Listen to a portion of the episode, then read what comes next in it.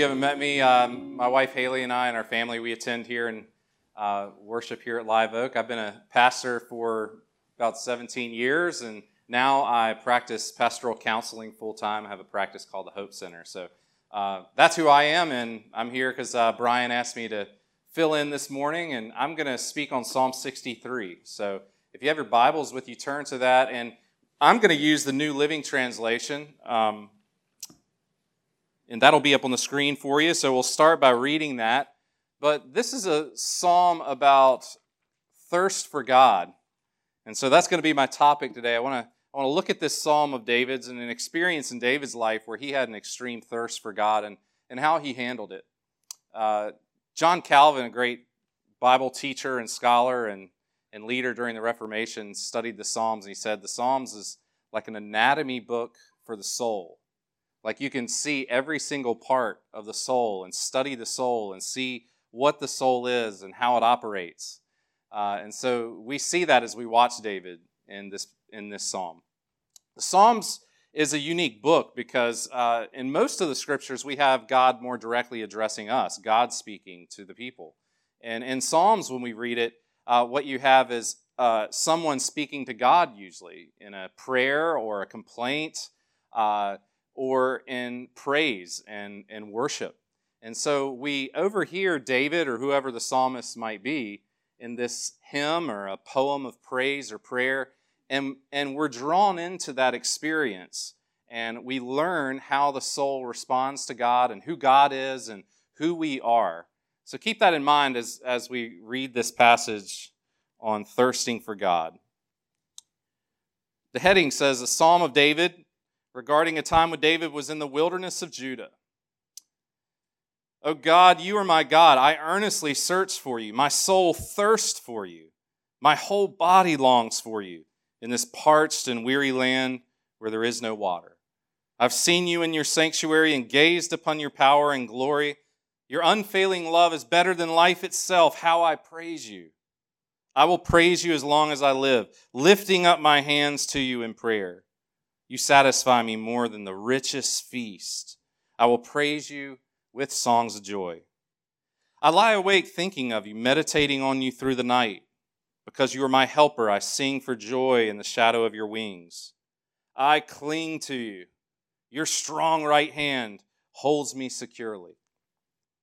But those plotting to destroy me will come to ruin. They will go down into the depths of the earth. They will die by the sword and become the food of jackals. But the king will rejoice in God.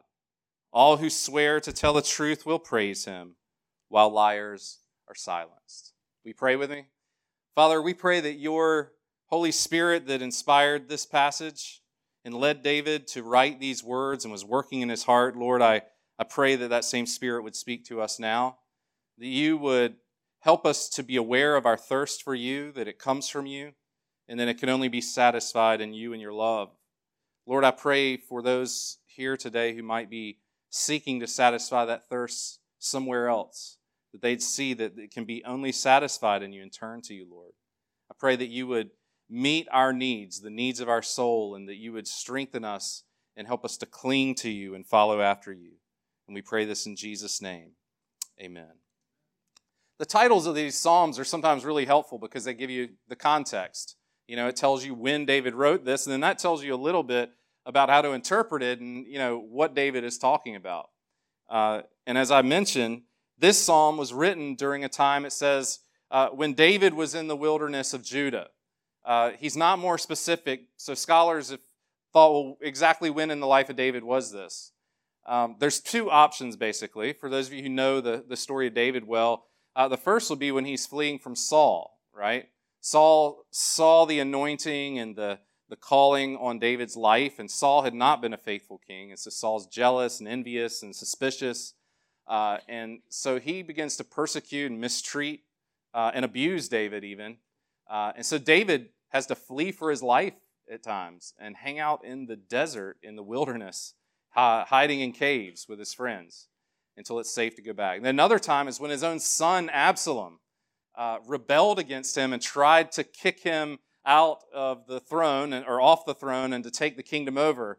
And in that time, he also again had to flee to the wilderness. I'm not sure it matters which one of those it is. Um, it applies to both equally well. But the point is this David wrote this in a time when, when he was far from home, when he was in a very difficult situation, living in a difficult place. And he compares the wilderness around him, which was dry and barren and hard uh, and empty, with the state of his own soul. And he look around at the wilderness uh, of Judah, not far from Jerusalem, near the Dead Sea, and he'd look around and go, This is, this is what my soul's like right now, God. I'm just thirsting for you. Can you put up the picture? We have a slide with a picture, an actual scene from the wilderness of Judah. So you can see there, that's exactly what it's like. Every now and then, certain times a year after it rains, there'll be little creeks and there will be some water. But it, we can all agree that's a pretty barren place. And David looks around at that. He says, That's, that's me, basically, in my soul. Spiritually, that's how I feel right now. Why? Because I'm thirsting for God. I can't seem to find God. And I'm worn down by my circumstances. I need to be refreshed, and the only person that can do it is God. And so he begins to write this psalm, and he, he expresses that thirst. He, he manages that thirst and is able to satisfy it. He begins to drink of God. And then he ends up with more devotion to God as he clings to him, knowing, God, you're the only one who can really satisfy me. And so if you forget everything else I say today, remember this and take this with you. Here's the main point that our soul's thirst for God can only be quenched by God's love. There is a thirst inside every single one of us. Some of us suppress it, some of us ignore it. For some of us, it's become so faint and weak that it's hardly noticeable anymore. Or some of us might look to other things to try to quench that thirst. I do counseling every week, uh, every day now uh, as my main ministry. And, and as you sit and listen to people, I can say that there's one thing true of everybody everybody's thirsting and searching for something. And they don't always have a way to satisfy it and fill it. Uh, and David knew what that experience was like, but but here we see David, everything is, is properly in order. All his desires are properly in order.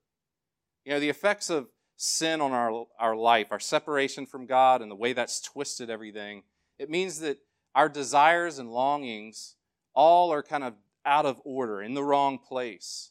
And that desire for God oftentimes gets put to the side, or we try to quench it by drinking from other sources, other wells, other springs, other faucets, so to speak when I read this psalm, I'm kind of convicted sometimes, you know, because I look at David and I go, man, I don't know if I long for God and thirst for Him as much as He does or as strongly as He does. And then sometimes I do, and, and other times I think, man, I'm not sure I really manage the thirst of my soul as well as David does.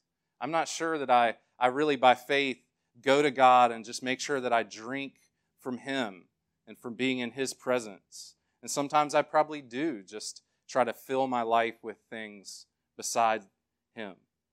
And so David's example in, uh, inspires me, and I hope it does you. But this isn't just, hey, let's look at David's example and then try to be as thirsty for God as he is.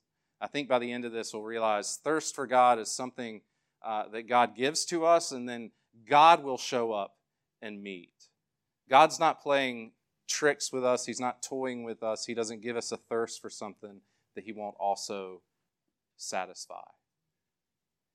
And so, three D words here, just as an outline, that are fairly convenient to, to remember. Let's look briefly at this desire as the, the soul's thirst for God is a desire for God, an intense, undeniable desire for God that only God can quench. And then let's look at delight, how when our soul is quenched when we drink of God, that it's satisfying uh, and brings great delight like nothing else can. Uh, and then finally, devotion. When David drinks of God's and God's presence and spirit, when that thirst is quenched, uh, he's devoted to God even more because he, he's had a taste now. Uh, and he, he wants more, and he knows that God is the only person, the only thing uh, that can quench that thirst. Let's start with this idea of the desire, the soul's thirst for God. Being made in God's image, made by God, it means that we need God. It means we can't have life or happiness, peace without God. The soul's thirst, whether we recognize it's a thirst for God or not, this longing for something, this emptiness that feels a, a need to be filled, whatever you want to call it, uh, that is a sign that we have a need for God. And it's a sign that only God can meet that need. Here's how David describes it Oh God, you are my God. You see there, he's saying, My God. He's saying God is, is not just one option among many. It's not like, God, you're my God. Other people might have other gods, uh, but you're my God. It, it means that too. There's only one God, David is saying. There's only one place I can take my thirst. But he's also saying, You're my God. It's personal. You're not a distant, far off God. That even the thirst within my heart, the questionings in my mind, all of those things, uh, you personally meet by coming close and being a friend and fellowshipping with me, having communion with, with me. David had an intensely personal relationship with God, and so can we. He describes next that he earnestly searches for God. He seeks for God, is the Hebrew word. If you know the Old Testament was written in Hebrew, so if I mention in the original or Hebrew or something, the, the original text David would have written and which was passed down in Hebrew. So translating it sometimes some things are, are left out. I love the translation here of the New Living Translation. It's it's really vivid and readable, but it is really true to the original.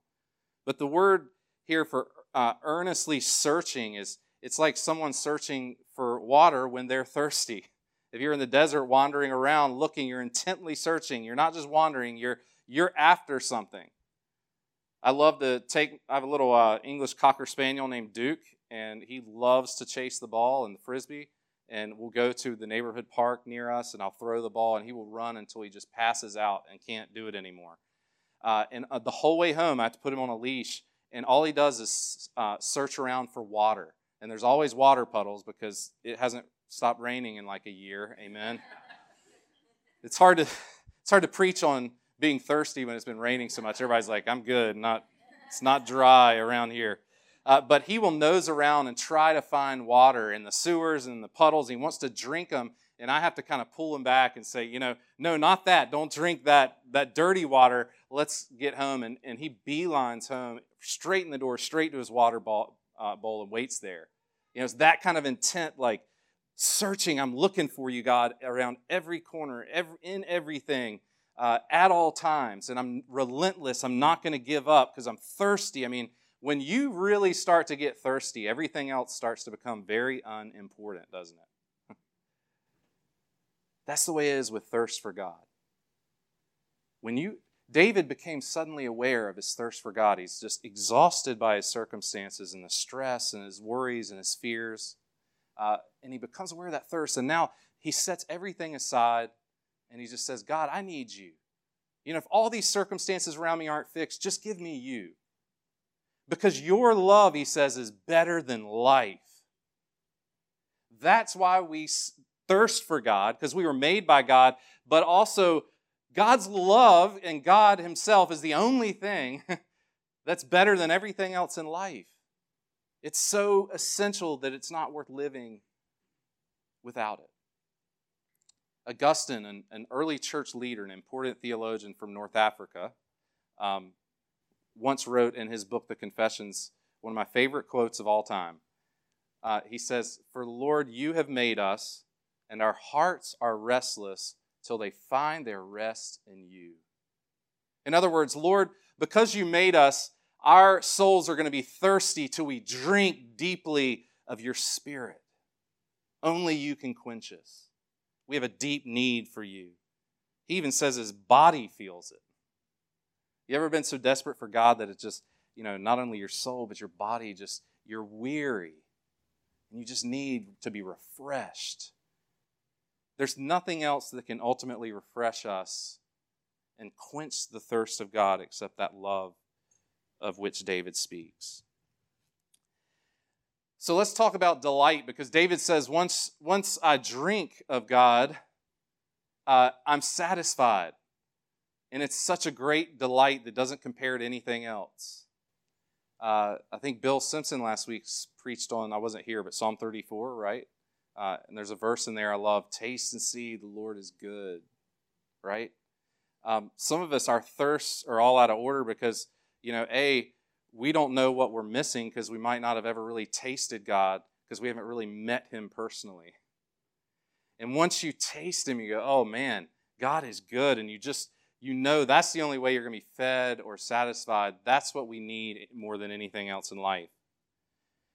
And how does David begin to drink of God? He begins to meditate, he begins to remember, most importantly, and he, and he has a vision. You know, the soul has eyes. The soul can see God without seeing him physically. Now, I'm not saying a real a vision, which those have occurred, where people literally physically see something. I'm talking about in your heart of hearts, the eyes of your soul, by faith, just seeing and knowing and remembering who God is, who He's proven Himself to be. David begins to do that. He reminds himself, I've seen you in your sanctuary, and he's talking about the temple in Israel. I've seen you there. I gazed upon your power and glory. And then he says, Your unfailing love is better than life itself. How I praise you. I praise you as long as I live, lifting up my hands to you in prayer. You satisfy me more than the richest feast. I will praise you with songs of joy. You see how when David's thirst for God is satisfied, uh, that, that he experiences joy and he experiences satisfaction, and then he begins to praise. He leads from prayer in his thirst to praise when it is quenched. And he compares the satisfaction he experiences. He goes not just from being thirsty and having that thirst quenched, but all the way to now saying, man, it's like a whole feast that God sets out for me. That when God shows up and when I remember God, when I experience uh, his presence, it's like eating this rich, fatty, delicious meal. We all know that experience when you're going out to eat, or maybe it's at, at home and you just eat this uh, rich, awesome dinner. That the food is good, it's tasty, it's high quality, the presentation is right, uh, there's dessert afterwards. And then you sit there and you're just like, oh man, I'm, I'm just full. Not only am I full, but I'm satisfied and I enjoyed this. That's what David is saying. That when, when God satisfies you, it's a satisfaction like nothing else. There's a delight in it, and David can't help but praise out of his joy. And the way that he managed that thirst was by remembering the vision of who God is, that he got in the temple, that we get when we come here. The way that we can not only become aware of that thirst for God, but learn how to satisfy it with God only is partly by coming here. But he also speaks in verse 6 of lying awake thinking of you, meditating on you through the watches of the night, or through the night. In the Hebrew, it literally says through the watches of the night, which shows, you know, this waiting and a patience and looking for God at night. You know, there's something about when you lay down at night on your bed when no one else is around and it gets quiet and you're alone with your own thoughts, with your own soul. It's then that you can become aware either of your fears and worries and dissatisfactions, or you can begin to meditate on God and who He is and remember who He is, what He's done, what He's promised.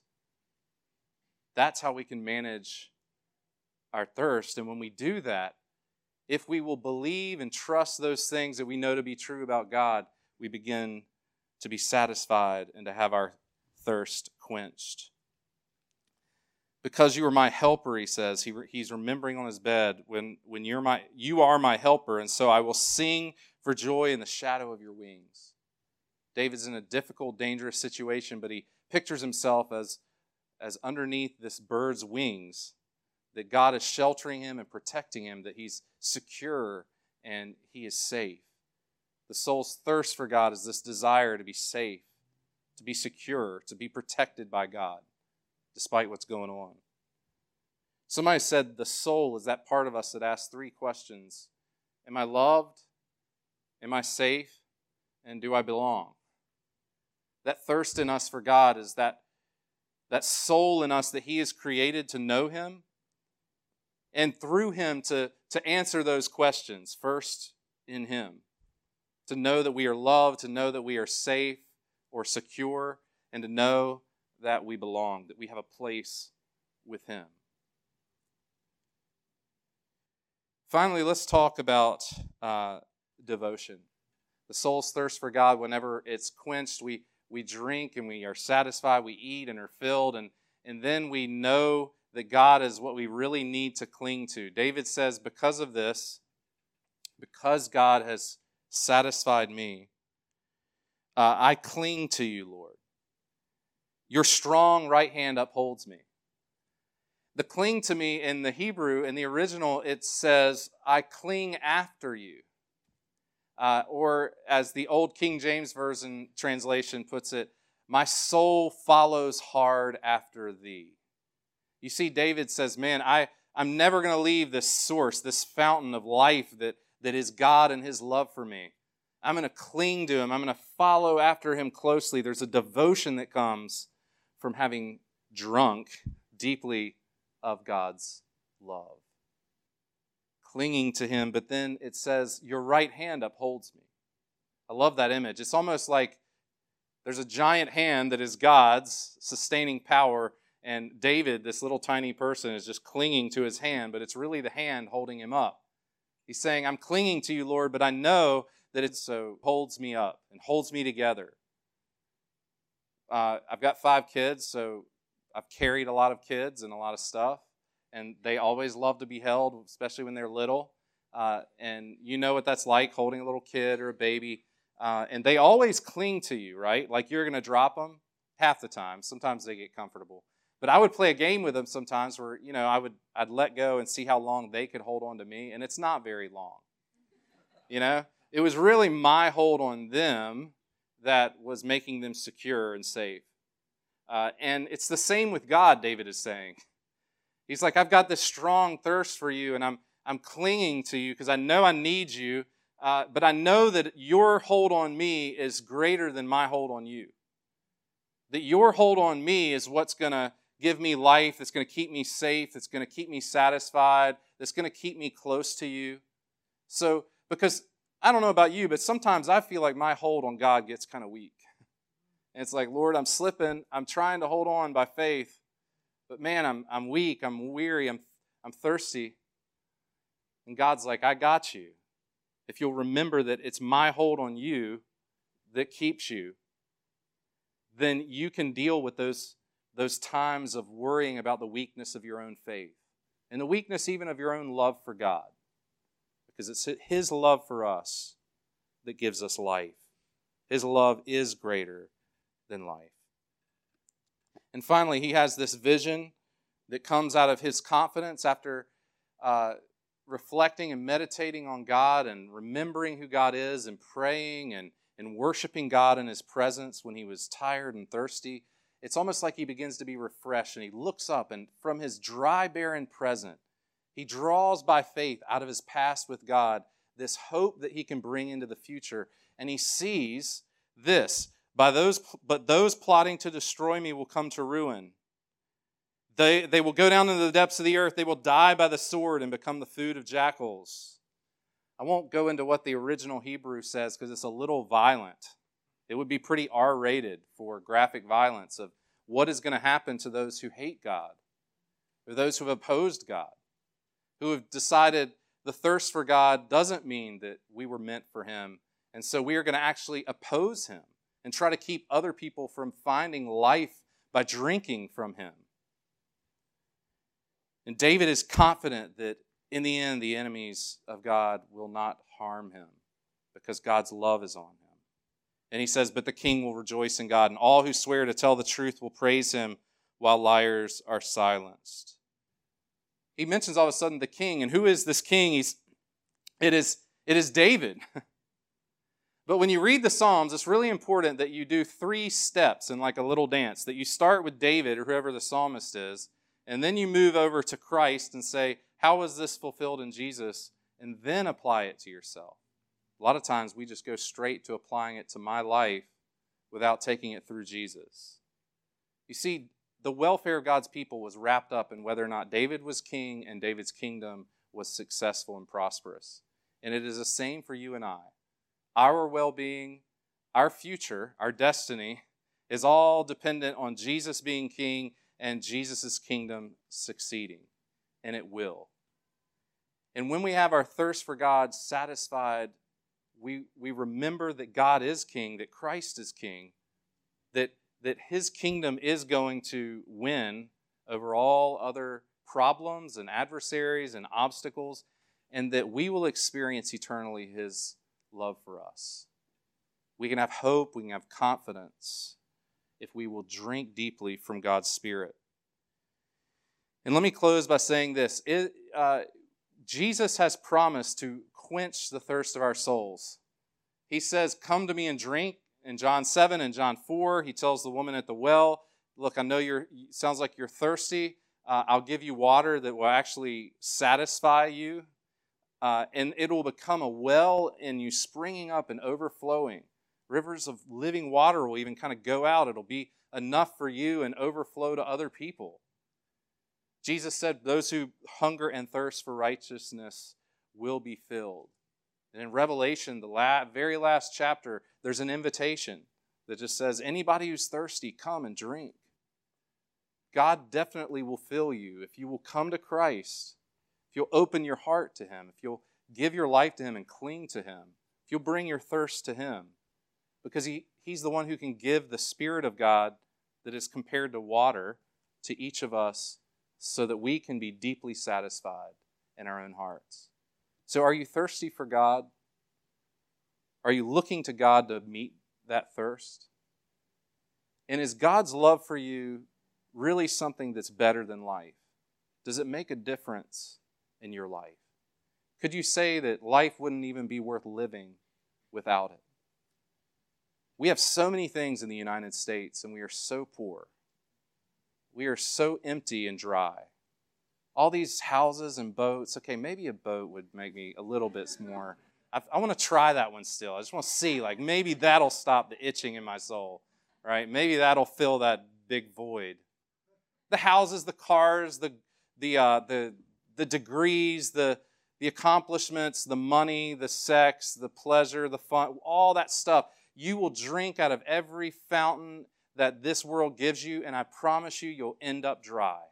You'll end up still thirsting until you come to Jesus and say, Jesus, I'm thirsty and I can't seem to get it quenched. Please help me.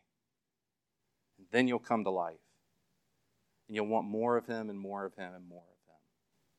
Let's pray. Father, help us to be filled with your Spirit, and I pray that, like water, your Spirit's presence in us would just deeply satisfy us. That you would be our joy and that we would cling to Jesus and follow hard after him, knowing that he is the fountain from which we were made to drink. I pray this in Jesus' name. Amen.